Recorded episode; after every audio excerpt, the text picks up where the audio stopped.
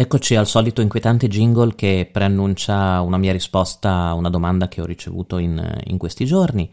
Eh, la domanda che ho ricevuto in questi giorni e che, che ricevo spesso è quale percorso di studi eh, impostare per crescere professionalmente, soprattutto nel, nel, mio ambito, che è quello del diritto delle nuove tecnologie e dell'informatica giuridica, o comunque mh, non appena ci si è laureati, che strada intraprendere. Ma allora, non è, non è, semplice perché io penso che il quadro oggi della formazione post laurea, della possibilità di formazione, sia ben diverso da quello eh, che ho seguito io 25 anni fa. Sono cambiate molto, ci sono oggi, sono cambiate molto le cose, ci sono oggi facoltà e percorsi di studio molto diversi da quelli che ho, che ho seguito io.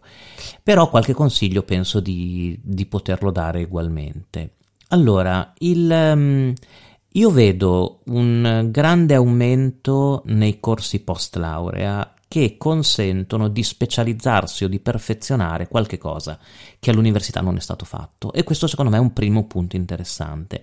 Oggi l'insegnamento, la didattica universitaria, soprattutto se è triennale, ma anche quella quinquennale, non riesce ovviamente a trattare tutti i temi di una società così complessa come quella che, che ci troviamo a dover affrontare e quindi una prima scelta può essere una scelta per cercare di tappare dei buchi che sono rimasti dal percorso universitario. Tanto eh, si fa costantemente no, un dibattito sull'incapacità dell'università di, di formare professionalmente, ma se ci pensate in cinque anni non è che puoi formare uno studente in ogni aspetto, soprattutto quando anche il diritto, io conosco il mondo del diritto, è diventato così complesso. Quindi una buona scelta potrebbe essere di continuare la formazione universitaria con una formazione post-universitaria in ambiti che durante il percorso universitario sono stati soltanto sfiorati o non trattati.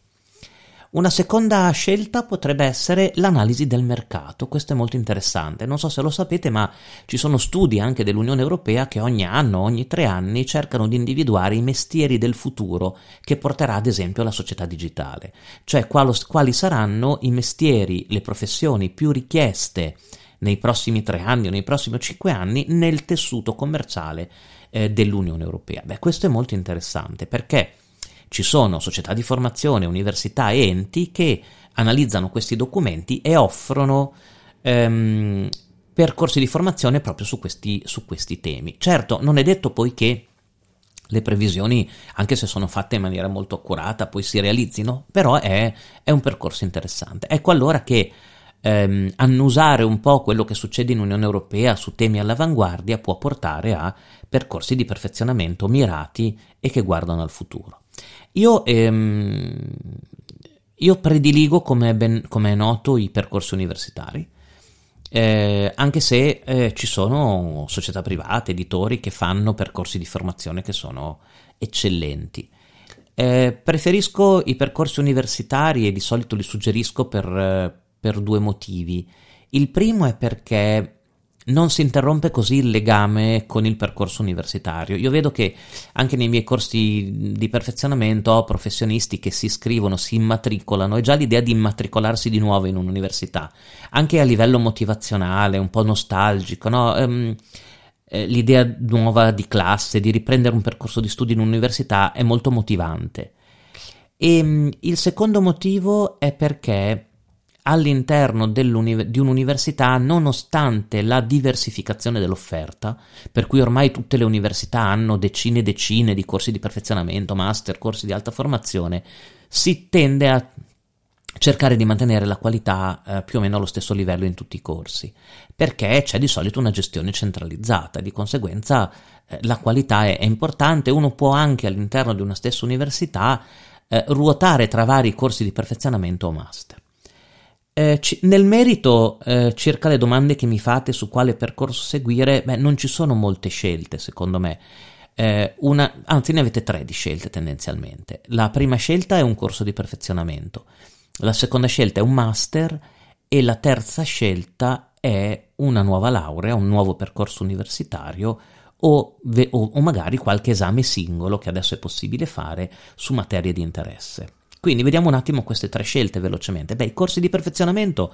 Il corso di perfezionamento in università è un corso di solito di poche ore dalle 30-36 ore fino alle 80 ore e quindi è un corso che si conclude di solito in un paio di mesi, due mesi, tre mesi, che ha proprio l'obiettivo di perfezionarvi, ossia di prendere un argomento e per 30-40 ore insistere su quell'argomento e cercare di darvi un, una preparazione che di solito viene sfruttata immediatamente in ambito professionale, cioè chi fa un corso di perfezionamento, oltre ad ottenere il titolo di perfezionato che a livello di curriculum è è importante anche nei confronti de- con i clienti, penso ad esempio a un avvocato, a un commercialista, a un consulente, permette di approfondire in poco tempo un tema utile per il lavoro. Ecco allora che i corsi di perfezionamento, che ne so, sulla data protection, sul legal tech, sull'anticorruzione, eh, sull'antidiscriminazione, hanno un, un impatto sul fashion law, diritto della moda, oppure traduzioni giuridiche, hanno un impatto immediato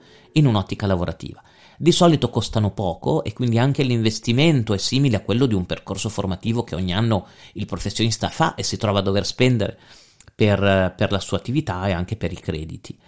Ehm, il master è un passaggio successivo. Il master è innanzitutto da vedere come il master universitario un percorso molto lungo perché insomma parliamo di 400, 500, 600 ore e quindi il master di solito significa impegnare un anno nel fine settimana, alla sera o durante il giorno, dipende dalla tipologia di erogazione del master.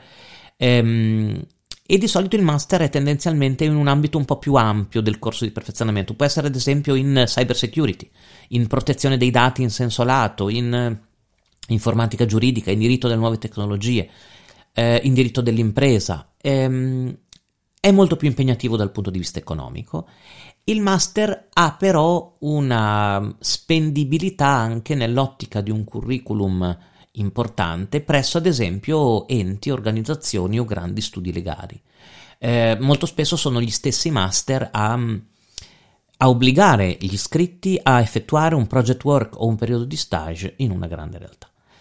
La terza possibilità per chi vuole continuare a formarsi è una seconda laurea, adesso con le lauree triennali così diffuse, per chi ha già preso una prima laurea, ehm, a volte una seconda laurea si, si fa abbastanza in fretta. Oppure c'è la possibilità di, e che ne so, pensate a un giurista che voglia prendersi anche una laurea in scienza dell'informazione. Faccio un esempio, il giurista ibrido, no? di cui io parlo spesso, che oltre al percorso giuridico vuole anche prendersi una laurea in informatica, ad esempio.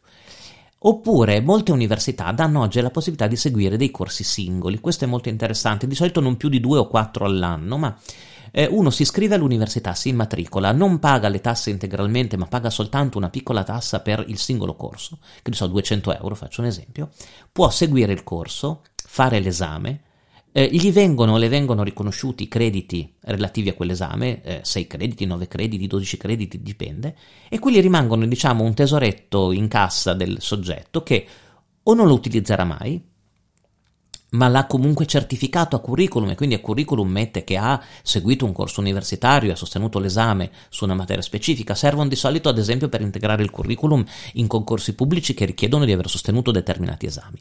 Oppure se un domani deciderà di iscriversi nuovamente a, mm, eh, a una seconda laurea, quegli esami sostenuti sono esami ufficiali dell'Ateneo e che quindi verranno riconosciuti.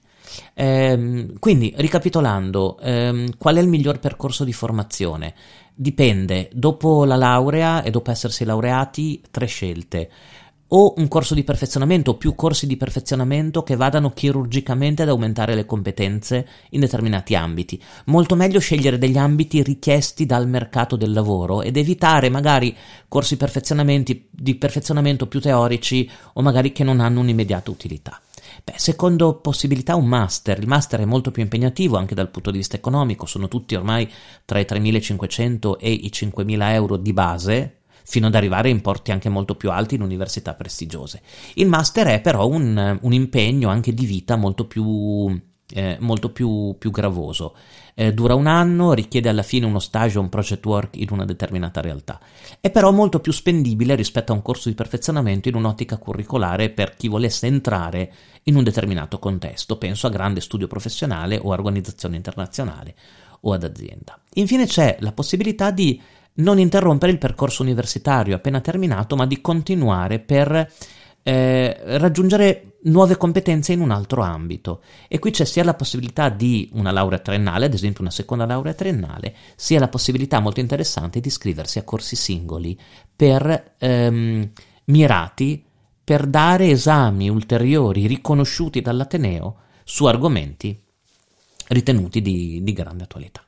Spero di aver risposto, anche se sinteticamente, a, a questa richiesta di come scegliere oggi i percorsi di studi, tenete presente, come dicevo prima, che si può anche fare un'attività prima di analisi per vedere quali sono le professioni e le nuove competenze richieste dal mercato. Questo è molto importante perché vi consente di, eh, di prevedere in un certo senso eh, la competenza di cui ci sarà bisogno e quindi otterrei anche sotto controllo costantemente gli studi, soprattutto dell'Unione Europea, sulle professioni del futuro.